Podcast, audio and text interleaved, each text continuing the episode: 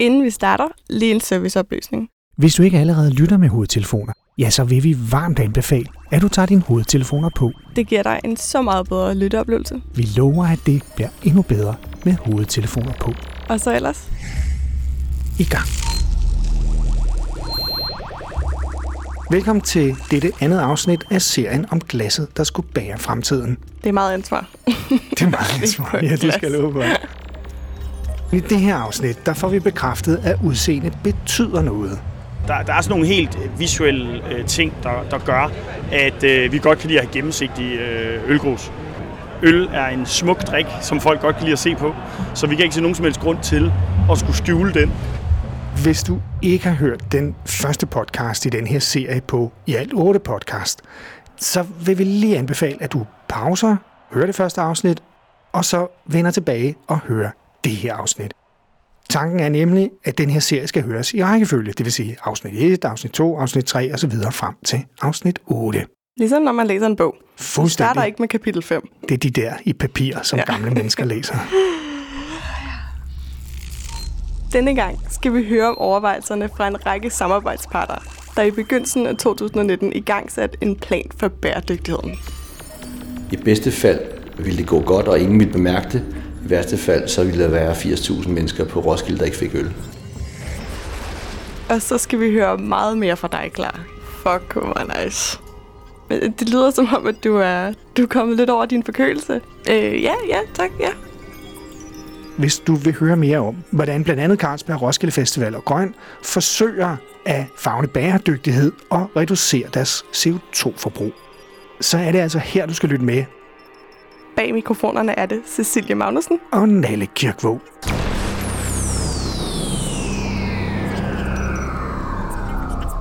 Naturligvis. I første afsnit hørte vi om, hvordan Carlsberg de forhandler og snakker med festivalerne om muligheder, og hvor Plastic Change de rådgiver i forhold til mere bæredygtige alternativer. Ja, og bare lige for en god undskyld, ikke, så er det altså Northside, Tinderbox, Roskilde Festival og Grøn. Altså var der faktisk to ret store Ed Sheeran-koncerter i den der fodboldparken i København, hvor de også lige testede det her system. Ja, og de her fire festivaler, de har altså til sammen brugt 2 millioner engangsglas hver eneste år på at servere øl. Og resultatet af den her proces er, at de får lagt en plan for, hvordan de kan gøre noget ved alle de mange engangsglas, der hvert år bruges på de fire festivaler. Jeg har en plan. Men der skal handles. Der skal handles nu. Der skal handles hurtigt og dristigt. Det, de beslutter sig for, det er at lave et nyt emballagesystem til servering af øl på de fire festivaler. Og det betyder, at festivalerne holder op med at bruge engangsglas, og i stedet for bruger nogle genanvendelige ølplastglas. Ja, og det er jo altså glas, som vaskes op på stedet ved festivalerne i en kæmpe transportabel opvaskemaskine, så de kan bruges igen og igen i løbet af festivalerne, og hurtigt bliver klar til det næste hold af øldrikker. Og så satte vi os jo ned og, og definerede rammerne sådan helt konkret, og fik regnet på det, og fik øh, snakket øh, det hele igennem. Mit navn er Line Amtorp, og jeg er Kasper Danmarks Sustainability Manager. På et tidspunkt når du til et punkt, hvor man kigger rundt i lokalet, og så bliver enige om at gøre det. Og så var det med at trykke på den store knap, for så var det næsten sommer. Og så sætter Carlsberg produktionen af glasene og vaskemaskinen i gang. Fire måneder senere, så stod der en vaskemaskine og nogle kopper. Og hele systemet, inklusive ølglasene og vaskemaskinen, det deles og samarbejder festivalerne om. Ifølge Line fra Carlsberg er det en af de vigtigste detaljer, at kopperne kan cirkulere på alle festivalerne. Det er jo øh, den helt væsentlige del, hvis, øh, hvis du spørger mig, og det der bare gør det endnu vigtigere, at vi er de fire største festivaler, der er om, omkring bordet i det her projekt. Fordi hvis de hver især skulle have én kop, og de ellers skulle stå på lager de resterende 360 dage om året, øh, så vi, det er den samme pulje, der flytter sig, fordi så kan vi få dem brugt øh, flere gange, og så kan vi holde cirklen øh, i live meget større skala, som ligesom bringer øh, CO2-footprintet øh, og plastikforbruget ned i endnu højere grad. Det er jo en ret kompleks øvelse med den her vaskemaskine, der skal rykke sig, og den skal sættes op, og man skal heller ikke, øh, man skal heller ikke undervurdere logistikken bag det. Øh, både for os mere i baggrunden, men også på festivalerne. Så festivalerne har været rigtig gode til at indgå øh, i sparring i forhold til, hvad det betyder for deres baropsætning og deres flow, og den her pandstruktur, vi også har introduceret for ligesom at sikre et tilbageflow af vores kopper. Altså, når man tænker over det, så er det altså imponerende, at de formåede at stable det her på benene i løbet af så kort tid. Fra, fra workshoppen hos Plastic Chains i februar til Northside i midten af juni, der var der jo kun fire og en halv måned. Det synes jeg er helt sindssygt at tænke på, mm. at de formåede at, at gøre det på den tid. Og det, det var jo ikke uden risici. I værste tilfælde, hvis noget gik galt, så ville 100.000 vis af festivalgæster ikke kunne følge. Ja, det havde helt sikkert ikke været populært. der, der havde været øh, oprør på øh, festivalpladserne, så, tror jeg. Så var der udbrudt revolution. Ja. Så alle parterne, de skulle have modet med sig for at ture og sige ja til at deltage. Ja, og som Jesper fra Hotri, der har udviklet vaskemaskinen, også selv udtrykker det. I bedste fald ville det gå godt, og ingen ville bemærke det. I værste fald, så ville der være 80.000 mennesker på Roskilde, der ikke fik øl. Når solen steger og tørken er slem, kan indianer stamme danse regnen frem. Det er ikke regnens skyld, på morgen klokken fem, at jeg selv kommer fugtig og dansende hjem. La, la, la, la,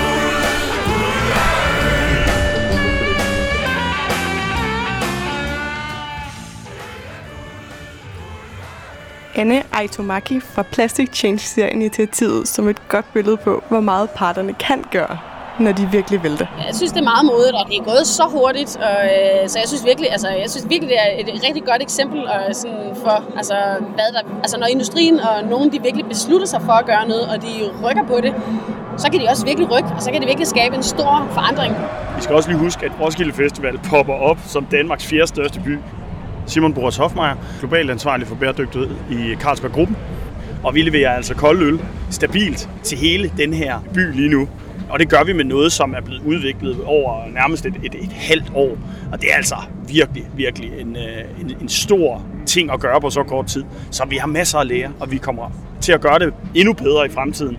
Men, øh, men under omstændigheden, så er vi ret stolte og glade over det.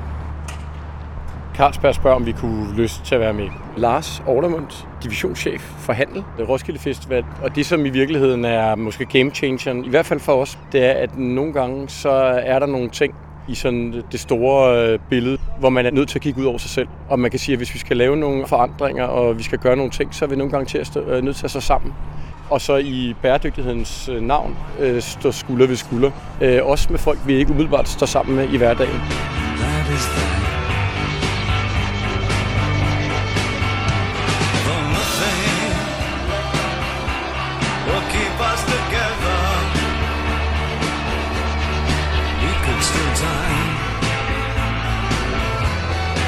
Just for one day. We can be heroes forever and ever. What you say? Så tænker jeg i virkeligheden, at, øh, at den begejstring, der simpelthen er omkring, at vi kan gøre en stor forskel. Vi kan flytte måden, man opfatter det at være til festivaler på. Vi kan flytte øh, adfærd, når de kommer hjem og er færdige med at være hos os. Altså det ikke kun er en uge eller en weekend eller et eller andet, men at vi i virkeligheden kan være med til at, at skubbe til, til en udvikling, hvor man begynder at spekulere på det her indgangsplast.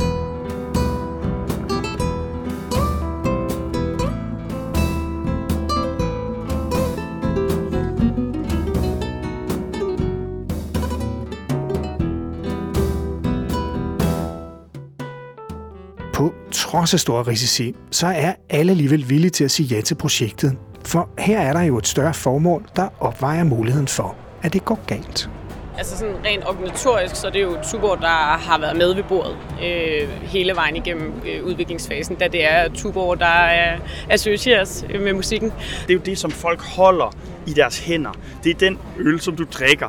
Øh, og det er jo den, som forbrugerne i langt højere grad ser og føler, og hvor vi også kan gå ind og spille en rolle i rent faktisk at influere mere end bare det, der lige er vores. Noget af det, jeg jo personligt synes er det allersmukkeste som en del af historien, det er det her med, at, at festivaler, som ellers faktisk i mange sammenhænge kan anses som konkurrenter, øh, samles omkring bæredygtighed. Tak skal I have. Husk at nyde det. Skål, Roskilde! Det er måske ikke nogen hemmelighed, at nogle af festivalerne tidligere ikke ligefrem har været de bedste venner. Hvilket egentlig giver ok mening, fordi de er jo på en måde konkurrenter. Uanset hvad, så bliver tidligere konflikter, i hvert fald her, lagt til side.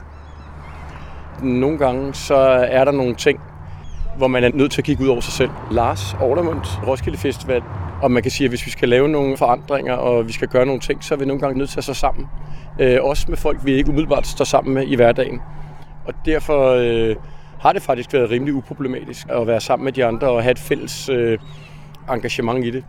Ligegyldigt hvor mange vasker der skal være, og hvordan det end fungerer, så er vi blevet enige om at hæve os op over det, og så i bæredygtighedens øh, navn øh, stå skulder ved skulder, selvom vi normalt ikke gør det. Ja, så de står nu sammen i bæredygtighedens navn. Og så skal vi høre om glassets design. Der er masser af gode intentioner bag det design.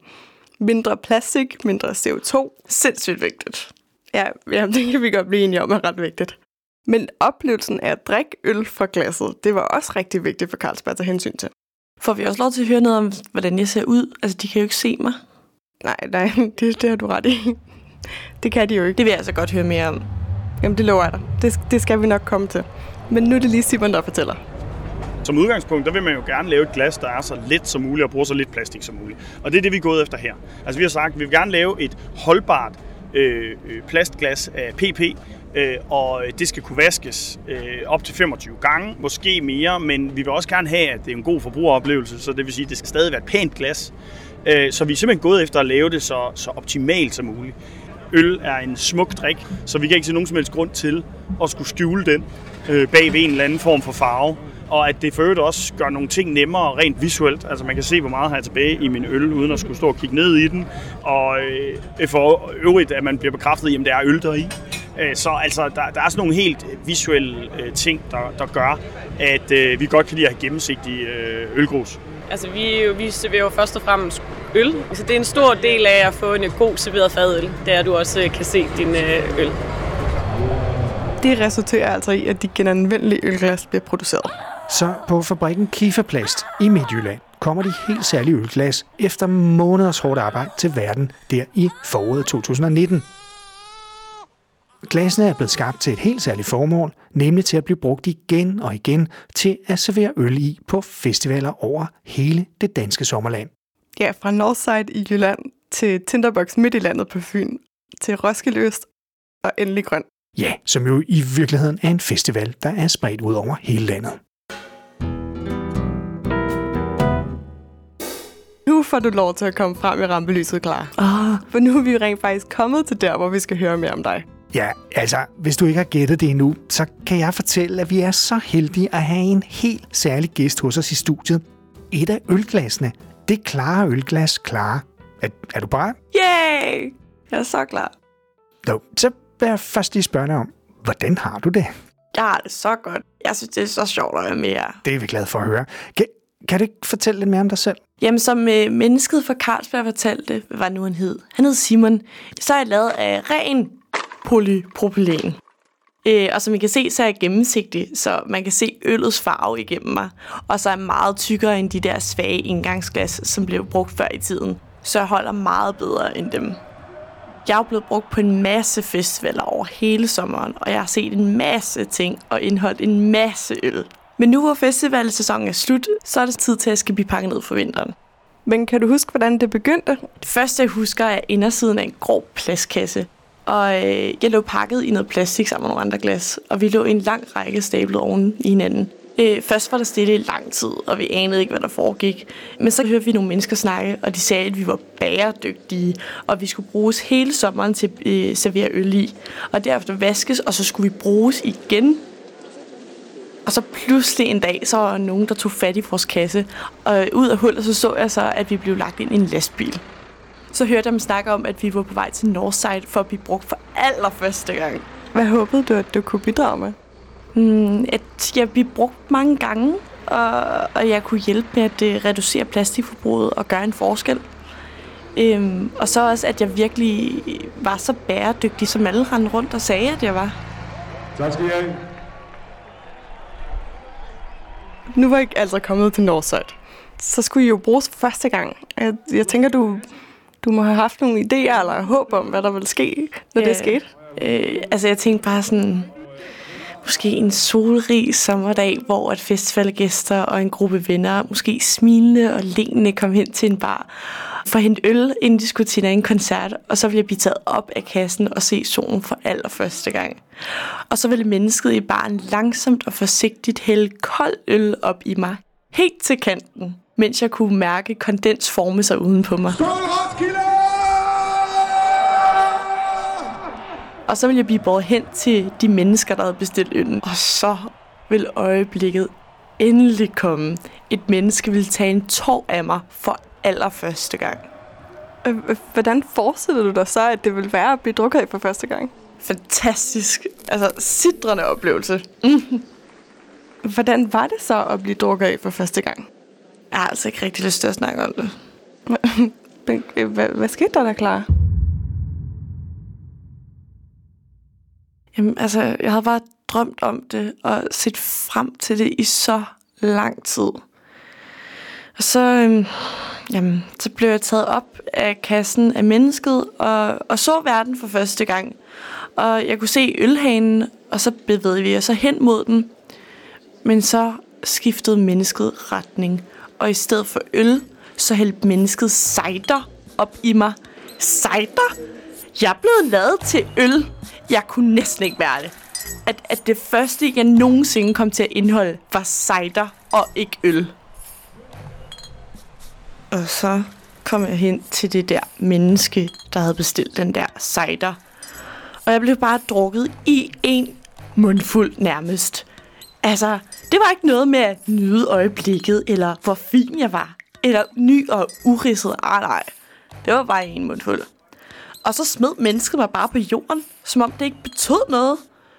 Og, og der lå jeg så på græsset, helt alene, mens mennesker bare blev ved med at gå forbi mig. Og de havde så travlt, at de slet ikke så, hvor det gik. Om det var, det, og jeg troede, jeg troede, jeg skulle dø. Altså, at der var et menneske, der trådte på mig, og så gik jeg i stykker. Ej, og jeg, så ville jeg aldrig nogensinde få lov til at indeholde en kold, lækker øl. Fordi det plejer altid at være nu, at det går galt. Det er hver gang, og det er skide godt. Så sker der altid et eller andet. Og så står vi der. Jeg spørger ikke mig. Jeg ved ved Gud ikke, hvorfor jeg altid går fjotter sådan ned. Men jeg synes altså ikke, der var nogen grund til, at det også skulle gå galt denne gang. Når nu det hele er i orden, og jeg har haft al den ulejlighed. Men så så jeg et menneske række ud efter mig, og jeg blev taget op og afleveret et barn igen. Ej, jeg var lykkelig. Jeg havde altså fået en ny chance, et nyt liv. Nu kan jeg blive vasket og blive brugt igen. Jeg blev taget med hen til vaskemaskinen og vasket. Jeg blev fin og ren igen. Og så blev jeg pakket ned i en grå kasse og kom hen i baren. Og så skete det endelig. Jeg blev fyldt med øl og givet til et menneske. Og så gik mennesket hen til nogle bænke ikke så langt fra baren og satte sig sammen med sine venner. Og så tog mennesket en tår. En lang, god tår. Og jeg var lykkelig. Se, sikke en historie. Så, men så gik det jo alligevel godt på Northside, selvom du fik en lidt hård start. Vi, vi stopper lige interviewet et øjeblik, klar, fordi vi, vi har nemlig nogle tal fra Northside, som Lars Ollermund fra Roskilde og Line Armtorp fra Carlsberg fortæller os om. De tal, vi, vi pt. kender fra Northside, er ret pæne i konverteringsraten. Det var Northside øh, og vi andre er jo ret stolte af hvor vi jo snakker returrater på op mod 95 procent, hvilket jo er nærmest tilsvarende dansk retursystem. Og det er både mere, end øh, vi havde regnet med, men også mere, end man kunne håbe på. For det viser, at systemet virker, og det, det gør bare muligheden for de her glas for at leve øh, i endnu højere grad rundt omkring på årets festivaler. Så 95 procent returrate. Jeg har faktisk læst en artikel om, hvordan det gik på Northside, at der blev vasket 90.000 kros så det lyder da som om, den første test af glasene var succesfuld. Mm, det må man sige. Men Northside var jo kun det første stop på jeres Danmarks turné, som man måske kan kalde det. Der var masser af steder, I skulle forbi. Ja, fuld fart frem. Efter Northside blev vi pakket ned, og der lå vi i, igen i en lastbil og kørte afsted. Men altså, nu er jeg jo blevet vant til livet on the road, ikke?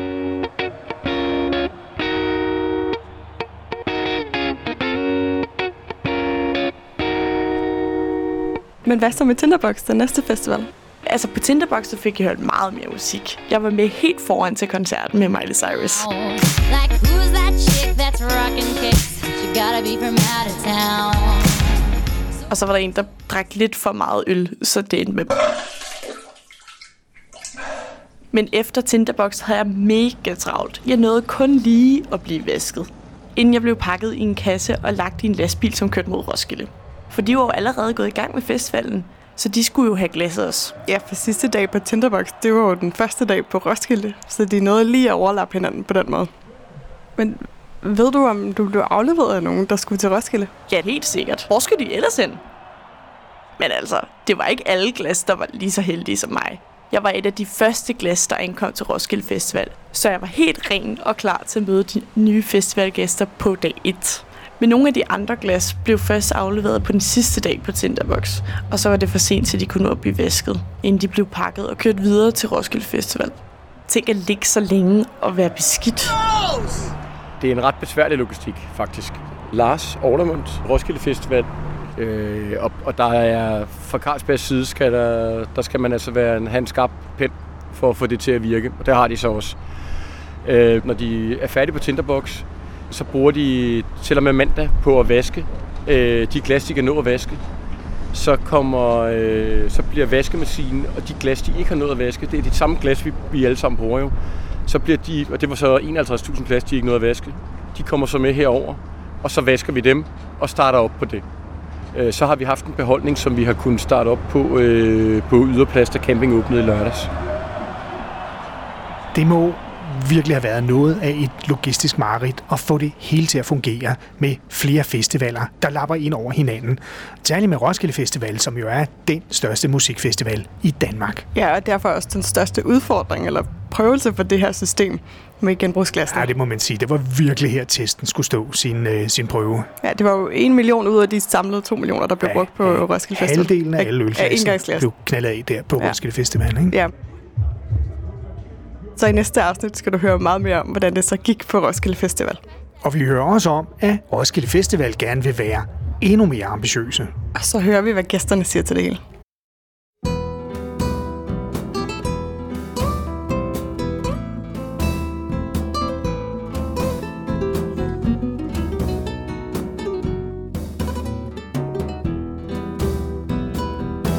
Det var ordene i det her andet afsnit af i alt 8 i miniserien.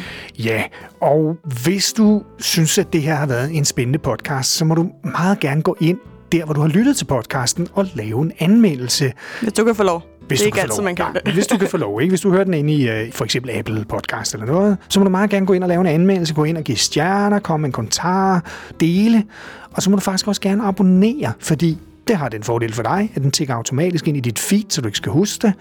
Og øh, så er der også en chance for, at du får lyttet til den. Medvirkende var Lars Orlemund fra Roskilde Festivalen. Simon Boas Hofmeier og Line Amtorp fra Carlsberg. Jesper Trier Hansen fra Rotary Storkøkken. Det var dem med vaskemaskinen. Anne Aitomaki fra Plastic Change. Og som sædvanligt... Hvad der var Cecilie Magnussen og Nalle Kirkvåg. Mens Clara Magnussen spillede ølglasset Clara. Denne Naturligvis podcast er klippet og sounddesignet af Dea Cesar, Annette Halstrøm fra Halkom og Nalle Kirkvåg. Podcasten er produceret af Polygon Media, en socialøkonomisk medievirksomhed, og det er den i samarbejde med Ro Radio.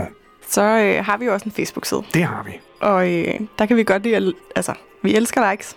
Mm. Vi elsker, hvis der er nogen, der deler noget. Så meget. Ja. Og hvis du har en eller anden spændende artikel eller et eller andet, du tænker, det vil der garanteret være andre, der også synes var spændende at læse, eller en YouTube eller whatever, så send det til os, så skal vi nok lægge det op, hvis vi er enige i, at det er relevant. Er du med? Ja, der er faktisk mere. Dels er dette det sidste afsnit i denne vores anden sæson. Men der er jo stadig seks afsnit tilbage af serien om glasset, der skal bære fremtiden og dem kan du høre fra med februar 2020. Musikken den var med Kevin MacLeod's As I Figure, David Bowie's Heroes, Robert Hines' Psycho Surrender og Miley Cyrus' Party in the USA. Og citaterne, ja, de var fra Olsenbanden-filmen, hvor først Egon Olsen begejstret har, plan. mens Yvonne, hun er noget mindre overbevist. Øh, hvor det altså ligner dig. Ja. Tak for den gang. Tak for den gang.